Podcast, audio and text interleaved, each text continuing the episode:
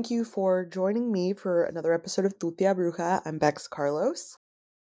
And I hope wherever you are in the world, you are being gentle with yourself because the state of the world is terrifying and overwhelming and quite a lot to handle at times. You know, I have stressed a lot about how we're a lot more powerful than we think.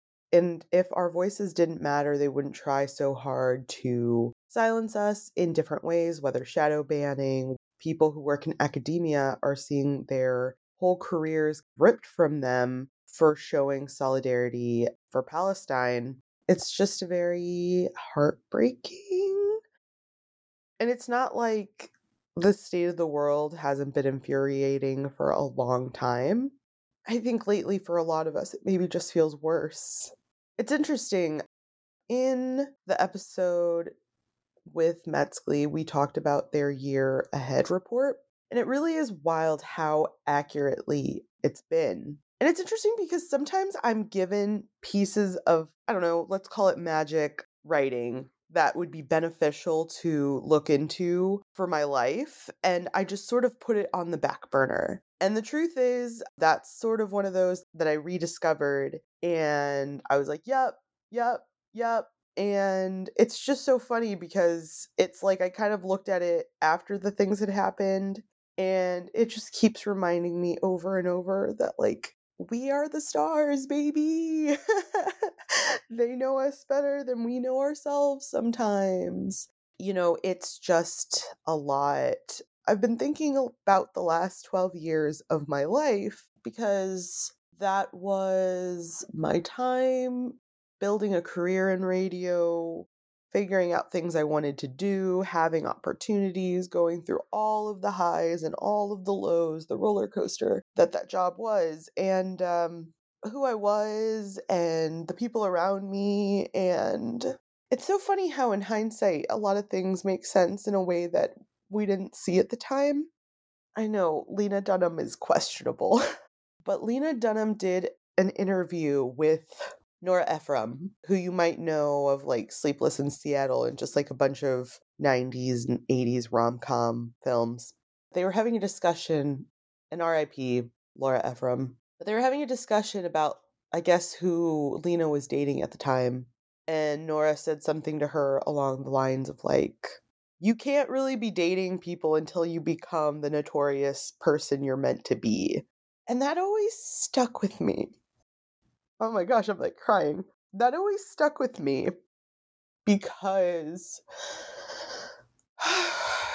to be someone who works in a creative field, you're constantly trying to prove yourself and building and building and building and it's a really difficult ride to drag someone along on. And it is almost kind of like you have to be close or be the notorious person you want to be. Otherwise, it's just such a labor for the other person. and it's wild how you reflect on 12 years differently, right? My time in radio, my relationships. But I also think about when things were the most grim, the universe always sent me a life preserver. And today's guests, today's guest is that life preserver. Francesca Hogi, in case you don't know her, is an angel of a human. But in addition to that, she's someone that I've worked with. I'm her editor and producer of her podcast, Dear Franny. She's done a TED Talk. She was on Survivor. She hosts on Clubhouse an event every Monday called Manifestation Monday through knowing her, I've just realized that like we can create the realities that we want. You know, and it's so funny, kind of circling back to that idea that sometimes we're given things and we set them aside. She is someone who really believes in human design, and I'm a witchy woo woo person. I'll bite to a lot of different ideas and beliefs. But I will say it is very accurate to me. I'm not saying like it's an end all be all, but it's worth checking out. I am what's called a projector, and there are from what I've gathered from it, again, I'm not an expert. It's essentially like a map of your soul, if you will, right? And there are five different types manifester, generator, manifesting generator, projector, and reflector. Reflectors are very rare. They're the type that you don't see as many of. I'm a projector. I seem to work with emotions, for lack of a better term, but I guess also what it is a finger quote emotional projector obviously at my worst, I am just like a ball of rage. And at my best, have discussions and be vulnerable and figure out ways to be better. I cry a lot on this podcast, whether or not you realize it. Lately, I've been better about just like letting it out because it helps. As much as it might be verbal medicine for y'all to receive something that resonates or really like, you know, connects with you, it is also verbal medicine for me to release it because it has been hurting me or or whatever and sometimes we are very quick to use the term trauma dumping and i sometimes use it facetiously i should be better about that but i think that sometimes like talking about real shit is automatically assumed to be trauma dumping I don't know. A lot of people try to carry this love and light energy that I just don't understand. But anyway, I'm getting ahead of myself, truly. The point is is that Franny had given me my human design map, if you will. And she had been like, you should look into this, just kind of like, you know, whatever. And I had set it aside and I ended up picking it back up at a time where I was like, holy shit, like this is really resonating. And so, just in knowing her, she's been a pleasure, a delight to know. And just the guidance and wisdom and patience she has with me additionally just she's very gracious in a way that I really love and it's funny we're the same energy type and something she's made me very aware of is that projectors like when we are not aligned with ourselves we are bitter. And I do look back on times in my life where I was bitter, you know, and I felt so self righteous in my bitterness because I was like, why is it that I am smart and capable and this and that and whatever? And people tell me I'm talented and I can't do the things that I want to do. And I had such a hard time swallowing that, you know. And I know that some of it came because it is very hard to be a marginalized person in creative spaces because a lot of the times you do have to become yes man. You know, you do have to just agree to everything. Something secret, right? Any field in which you work creatively, typically on a team, like, and maybe this is just the rule for everyone. I don't know. They want to be surrounded by their friends, like people they like, people that they want to hang out with, you know? So if you're a weird shit who does weird shit like myself, I can't always read the room. I can't be in spaces where people are supposed to communicate and can't. And that's why it's been such a pleasure knowing Franny. And after my time in radio, starting this career in which I helped so many women of color to elevate their own voices, but also the voices of other people and make them aware that they can like do whatever they want. In this particular episode, we talk about the ability to manifest things before we even knew what that meant. Thank you again for joining me, Franny. I'm so happy to be here, Bex. Thank you for inviting me. I'm honored to be here. You know, I, I haven't told you this, but a lot of people have really responded uh, to your episode about where you talked about you weren't really sure what was going on in your life and how a psychic told you like you're going to impact a lot of people. Yes. And I love to reference that to you from time to time. Yeah. no, I think about that. I think about, you know, when I had that reading, it was about 16 or 17 years ago. And I was just at a place in my life where I was just lost on so many levels. and like when she said that, and she had said so many other things leading up to that. Like, I think if I had just sat down and she's like, you're going to be like amazed by the impact you're going to have. And, and I'm like, I would have not have really taken it to heart. But it was after she said a lot of other things that really, really deeply resonated with me. So when she said that, I was like, what? Like, that's not I, you know part my initial reaction was like that's crazy but then i was like could that not be crazy? Like you know like there was this little crack of like it just it opened up this little crack of doubt or questioning that really definitely spread. And i just it's amazing. I mean i wish i could see her again and just tell her how much that reading meant to me but it was a very cool experience I think sometimes the best readings come from when you just end up somewhere and it just happens. Bar that I used to read at when COVID was at its peak, go down this narrow alleyway, and then you would end up in the back, and then you were served back there. And this girl comes back there. She has an elote and an agua fresca, and she's just chilling. And she's like, I don't know how I got here, but this is cool. and she got a reading, and I could just tell in the stuff I was telling her, like it hit. She was just like, wow. That really just reiterates things find you when they're supposed to find you. 100%. Yeah. And it's interesting because human design, you're for a while, your whole staff was a bunch of projectors. I'm like, well, duh. it's so true. I'm so addicted to projectors. I ended up looking back at the one that you printed out for me because I, I looked at it when I first got it. I was like, oh, this is cool. And then I set it down and then I was looking through this binder with all these different notes and metaphysical things and whatever, whatever. And I was like, holy shit, this thing is spot on. I love human design. things are just supposed to find you when they find you, right? Because when I first looked at it, I was like, oh, yeah, yeah. It's when you're willing to take in the message, right? Yeah. The message that you've been preaching to everyone who will listen, which I'm really thankful for, is manifestation. And in your humble opinion, what is manifestation and what got you into it? Oh my gosh, so much. But can I just tell you really quickly about human design? So, right before we recorded this, I made myself breakfast and I was standing at the stove eating my breakfast, which is a thing that I have done my whole life. Like, I used to drive my mother crazy. She'd be like, sit down. Like I would sometimes like eat a whole meal just like out of the pots on the on the stove and then be like, okay, I'm done. and that would just like drive my mother crazy. But you know what? That's in my human design. And I was just thinking about that as I was standing at the stove because I was like, that's just one of those little, little things about yourself that you just naturally and habitually do that's so easy to judge. And then you see it in your human design chart and you're like, oh my God, I can just accept myself now. You know, like, I don't know. I just had to say that because I literally just had that moment. It was so cool. Okay, manifestation. So, what is manifestation? Manifestation, in my opinion, is the process by which we create the circumstances of our lives. And it's an unseen process. So it's not about you know the actions that we are taking necessarily i mean actions obviously um, are definitely what is physically creating the effects of our lives but there is something deeper that is motivating those actions right? And and the energy that we're embodying as we take the actions that we take. And if you think about this just from the perspective of we went back in time 200,000 years ago when humans were first, you know, emerging from the caves, what existed in the world? There were no houses,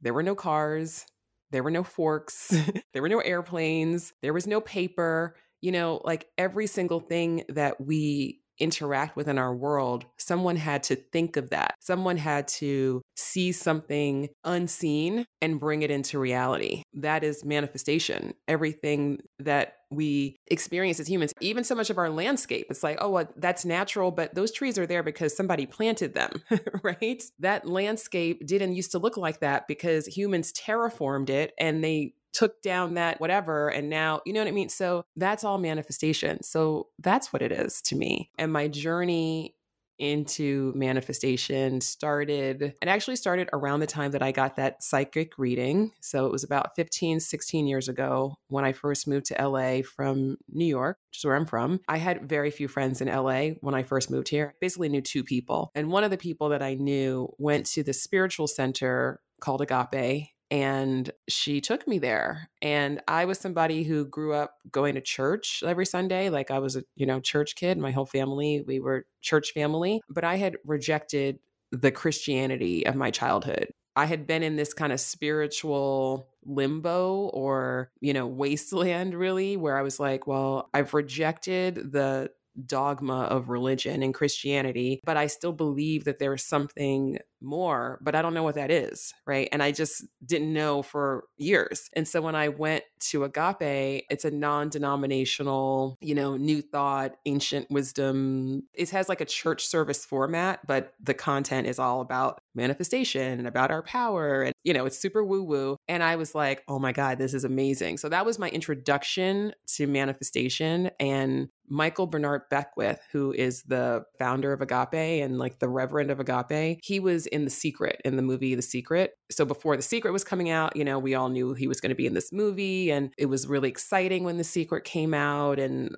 I was like very much caught up in all of that frenzy. This is like my pastor in this movie and it's all about manifestation and blah, blah, blah. So I'd say that's when it really popped off for me. But then I really resonated with manifestation and I could see how I had manifested things in my own life that looking back, I was like, oh, I did manifest that. I didn't know I was doing it. I didn't know what I was doing, but I could see my power in retrospect. So then I just became really obsessed with okay, well, how can I do that again on purpose? and so I wasn't like a serious student of manifestation for a number of years because when I left LA to go back to New York, I kind of really fell off my whole spiritual practice. New York City does that to me. It's a challenging place to exist and stay present. It wasn't until I came back to LA again in like 2017 when I really by necessity really started focusing more on my spirituality and my manifestation journey because at, by that point I'd become an entrepreneur. And being an entrepreneur will push you and test you. And if you're going to succeed at doing it, you're going to have to figure out how to tap into something higher and greater than yourself. And so that was a very long answer, but that's kind of what got me to where I am now. And then Clubhouse came along and that really helped to supercharge everything. But I was pretty seriously on this manifestation journey pre Clubhouse. And I was also, you know, I discovered human design, you know, pre Clubhouse, but I'd also met Marcella, as you know, Marcella Kroll. And meeting her was a really pivotal experience for me as well. And she gave me a deck of her oracle cards.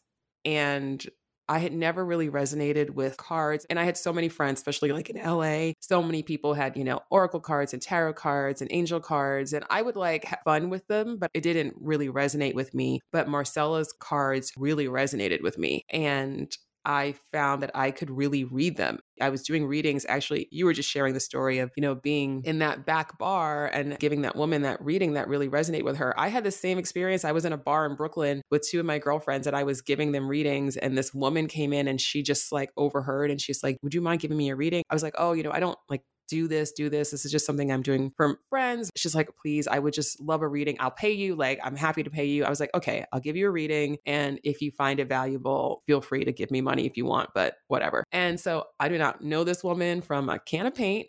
and I gave her this reading and it was like so clear to me. I was like, okay, there's something about water and I don't know if you're drinking enough water, but think about that. I don't know how much water you're drinking, but something about water. And I also am sensing that you've had an amazing career supporting other people. And now it's time for you to step out into the forefront and really build something for yourself. And this woman is like staring at me and her mouth is like hanging open. And I'm like, what? What? and as it turned out, she was on this journey where she was trying to like hydrate more because she didn't drink enough water. She pulled this like giant water bottle out of her bag. She's like, I make myself drink this every day now. So it was like, that was like a weird thing. And then also, she had been Jay Z's assistant for years had just quit because she was ready to start her own business. And so I was like, oh, this is very specific.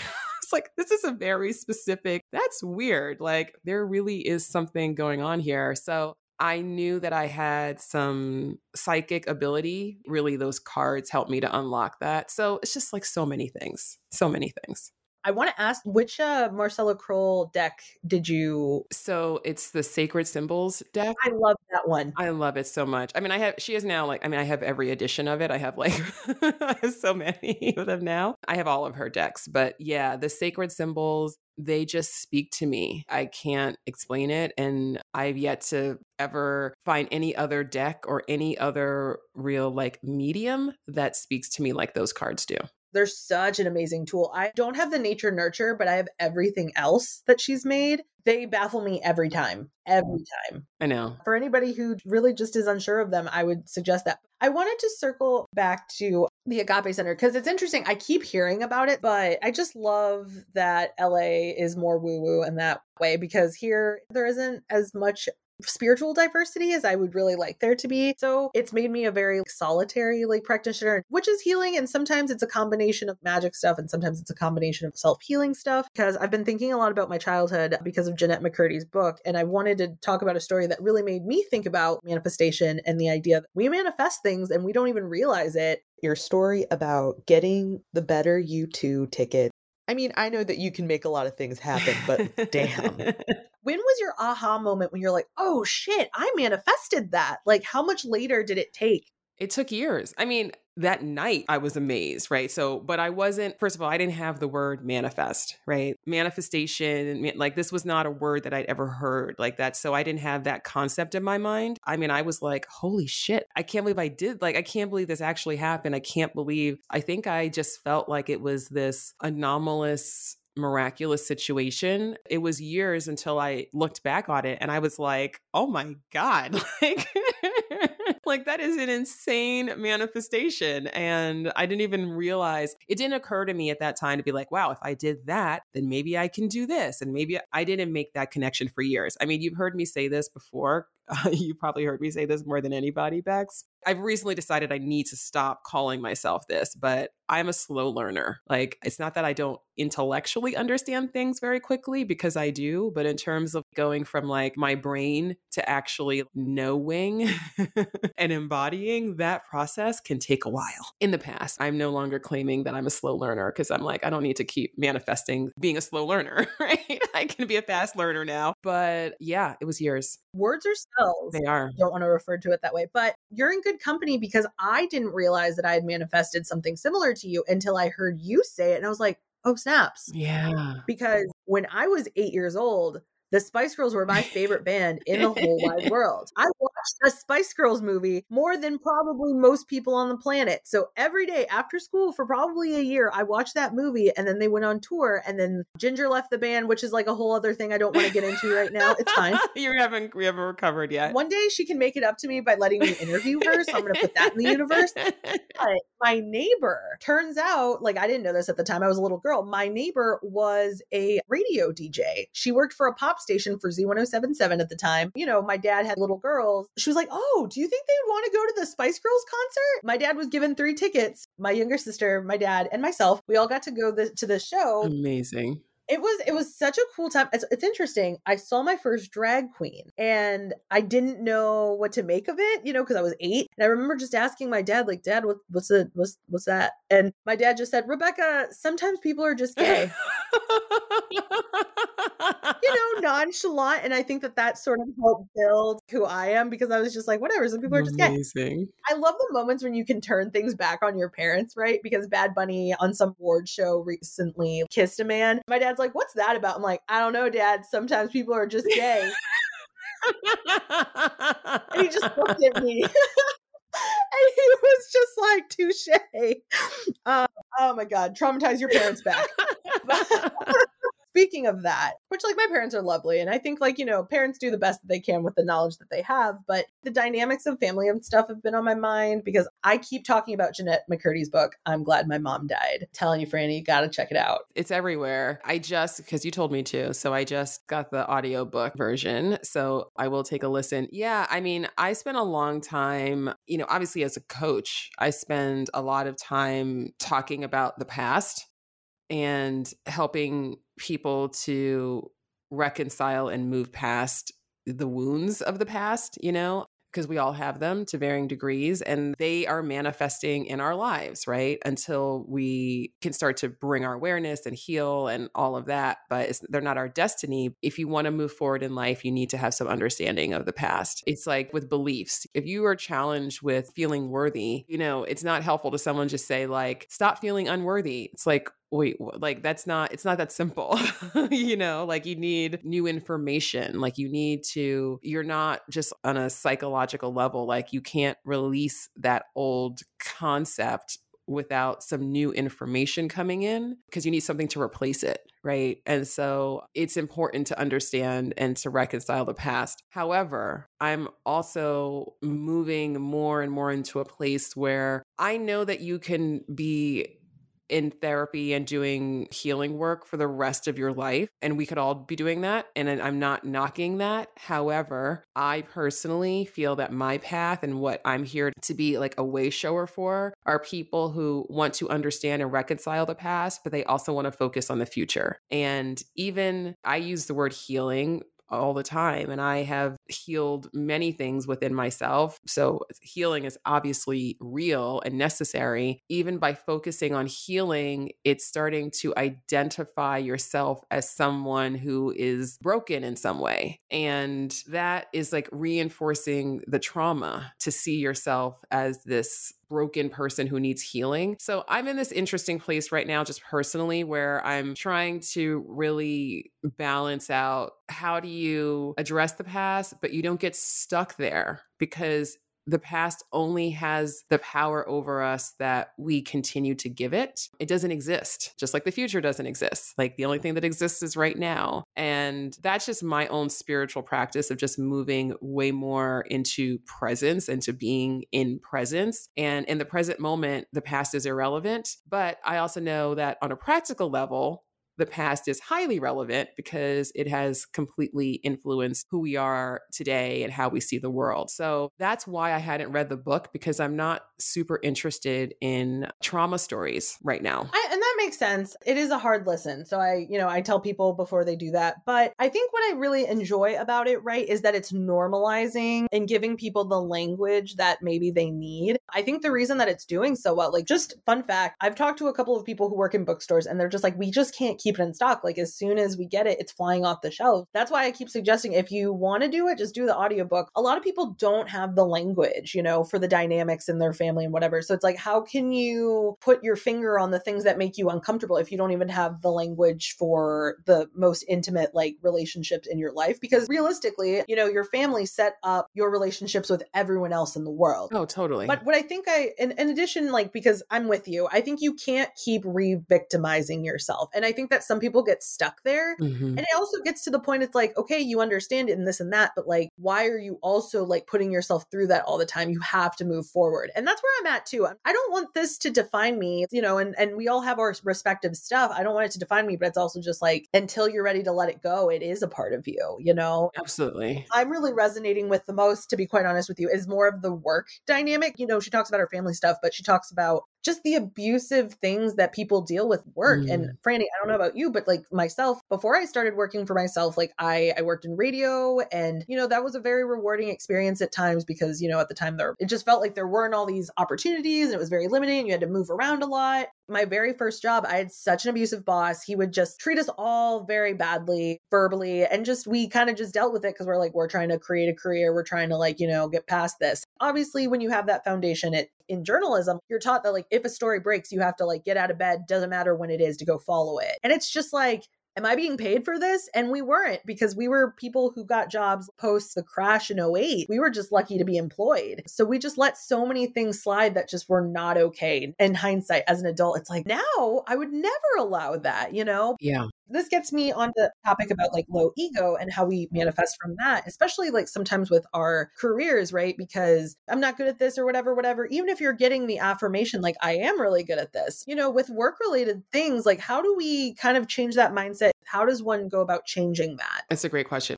So, okay, how do I want to answer this question? I'll just tell you that for me, I've been working since I was 12 years old. And I have always known that I have the ability to get a job and make money. As a result of that, I haven't had a lot of toxic work situations because that was an area of my life. I was just like, I can always get a job. So I don't need to be in a job that I hate. And so that's something that I always felt kind of naturally empowered in. So that was not my journey. Now, I had other challenges in my career, but in terms of really putting up with bad treatment and low pay, that's not one of them. However, I would approach that the same way that I approach anything, which is to understand there is this collective mindset, right? And this collective status quo, like you said, like, oh, you know, you're so lucky to have this job. This is just how it is that we all have to tackle with right? We all have to wrestle with. And I definitely tried to, you know, back when I was first out of law school, I went to work at a big law firm in New York. And that is a typically and stereotypically toxic overworking environment, but I was just always so unable to be anyone other than myself.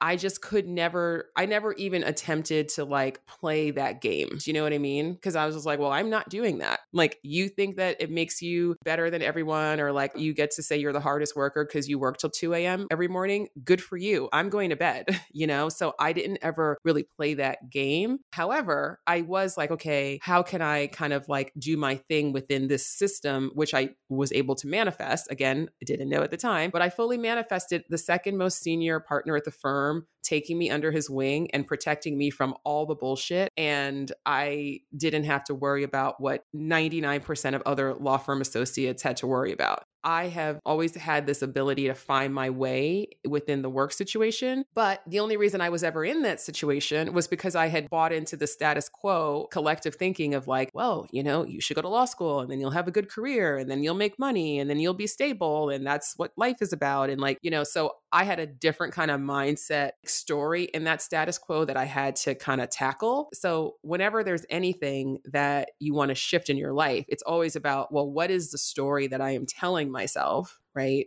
That is allowing this situation to persist or occur. And so, like you said, understanding that, oh, at that time, you were buying into all this story about you're lucky to have this job, you know, and so there's the scarcity. If you literally think, there's no other option then of course you're going to stay in something toxic. You know, the first thing you've got to do is just challenge. I'm telling myself the story that there's no other option and this is how it is. But is that true?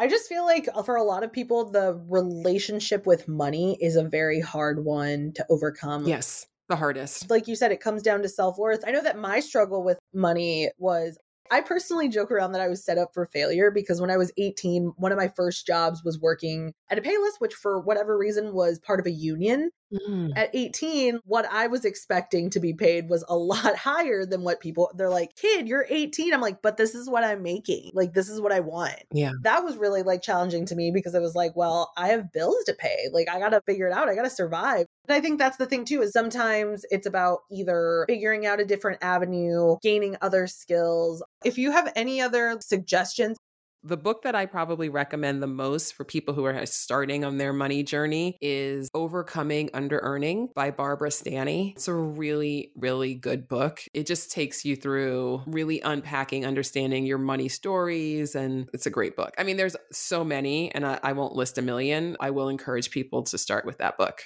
Yeah, and I'll include that in the show notes. What's your profile in human design? Uh, I think it's an emotional projector. Yeah, and the profile is like the numbers. Four six. Oh, you're four six. Okay. Oh, so am I. We have the same profile. Oh, yeah. Could you explain to me what an emotional projector is? Because I'm not really sure. So, what it means being emotional means that your authority is your emotions, like your solar plexus, right? And so that just means, well, it means a few things, but what it basically means is that the way that you are going to know whether something is right for you, it's not an intellectual conversation. It's like does it feel good? Mm. And the only challenge with that, and by the way, I don't have emotional authority. I don't have a defined solar plexus. So this is what I have learned from people who do is that, and about people who do, which is that your emotions are kind of constantly riding a wave. And sometimes that wave is just like, you know, super chill, but that wave can get pretty turbulent pretty quickly. And so when you're at the high or the low, of a wave, right? So if you're like, oh my God, everything's amazing, or you're like, oh my God, everything is terrible, that is not the time for you to make any major decisions ever.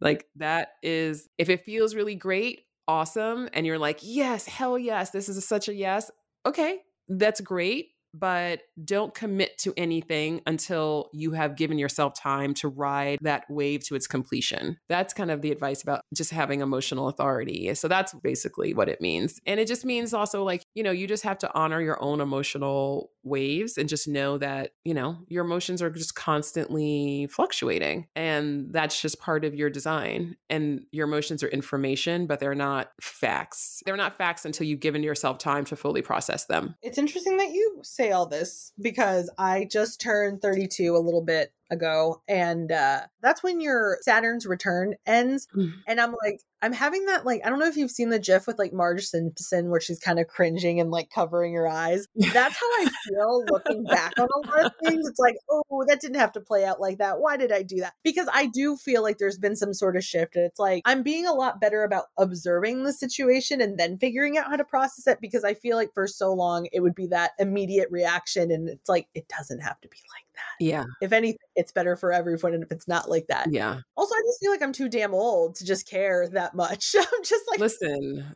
by the time you're my age, you really won't care. I'm looking forward to it. Oh, it's amazing. It's amazing. Every year it gets better. Well, that also has to do with the fact that of, of your profile. And that's why I wanted to know if you had a six in your profile, which you do. So that's the role model. And that's what the six line indicates. It's the role model. You are the opportunist role model. And so am I. So I know about this profile very well. But it's interesting that you just turned 32 because the first 30 ish years of the life of a 4 6, we operate actually, and this is true for anybody who has a six in their profile. So if you're a 6 2 or a 6 3, it also applies. All sixes, whether it's the first number or the second, the first 30 ish years of your life, you operate as a martyr. Not to get technical about it, God, why are you roasting me, Fran? yeah, listen, because I, honey, because I'm one too. You think I don't know?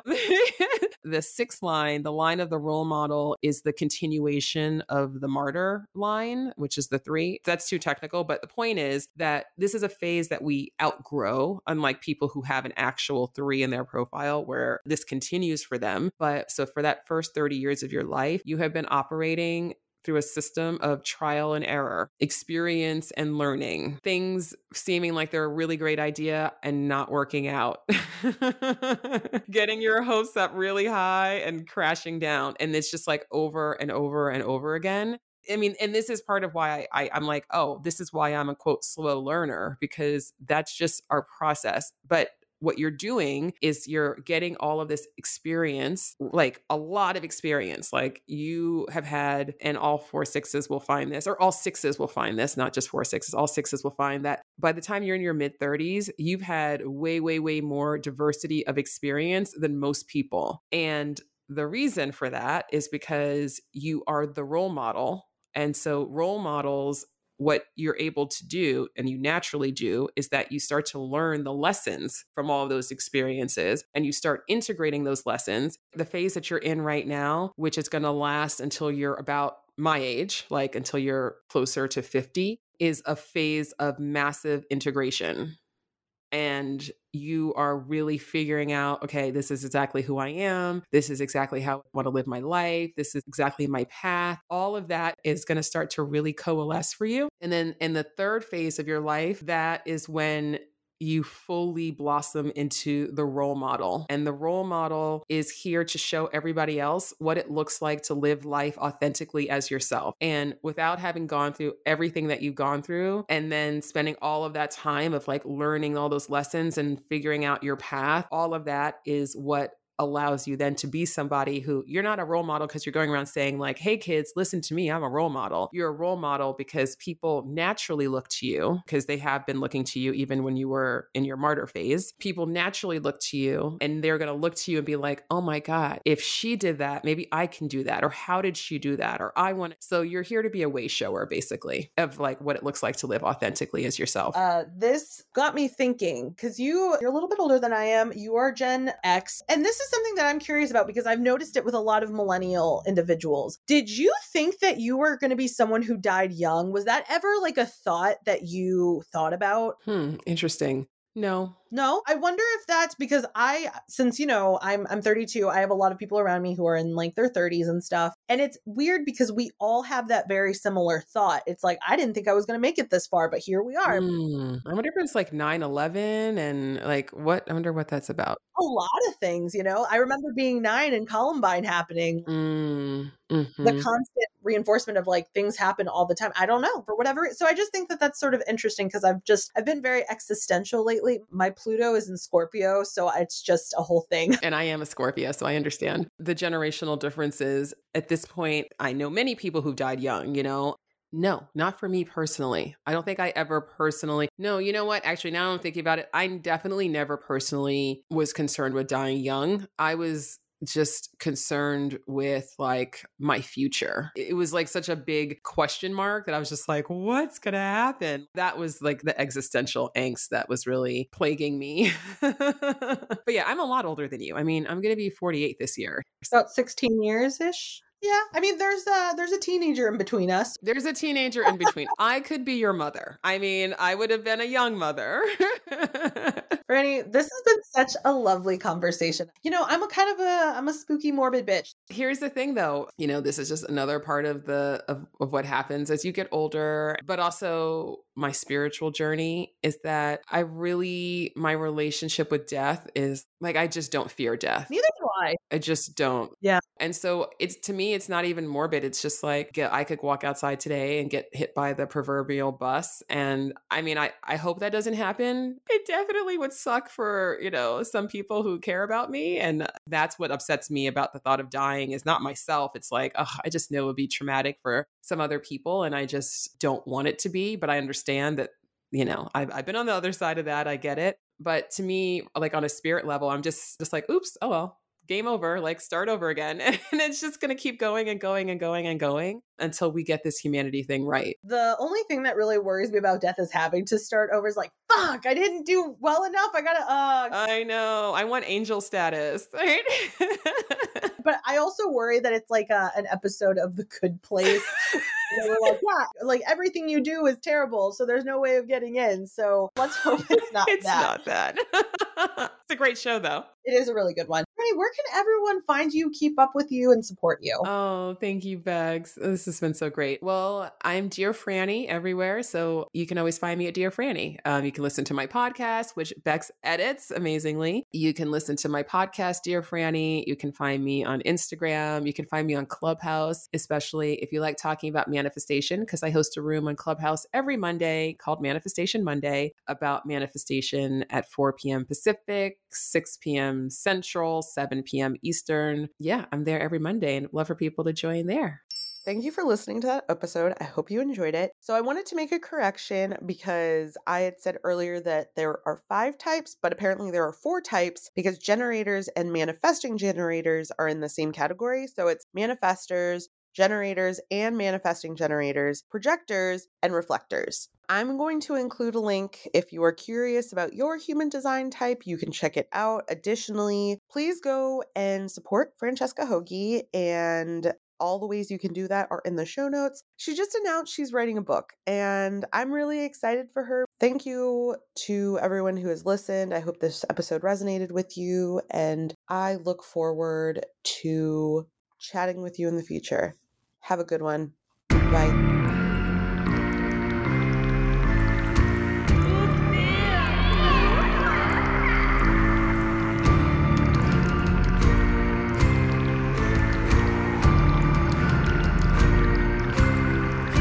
Mm-hmm.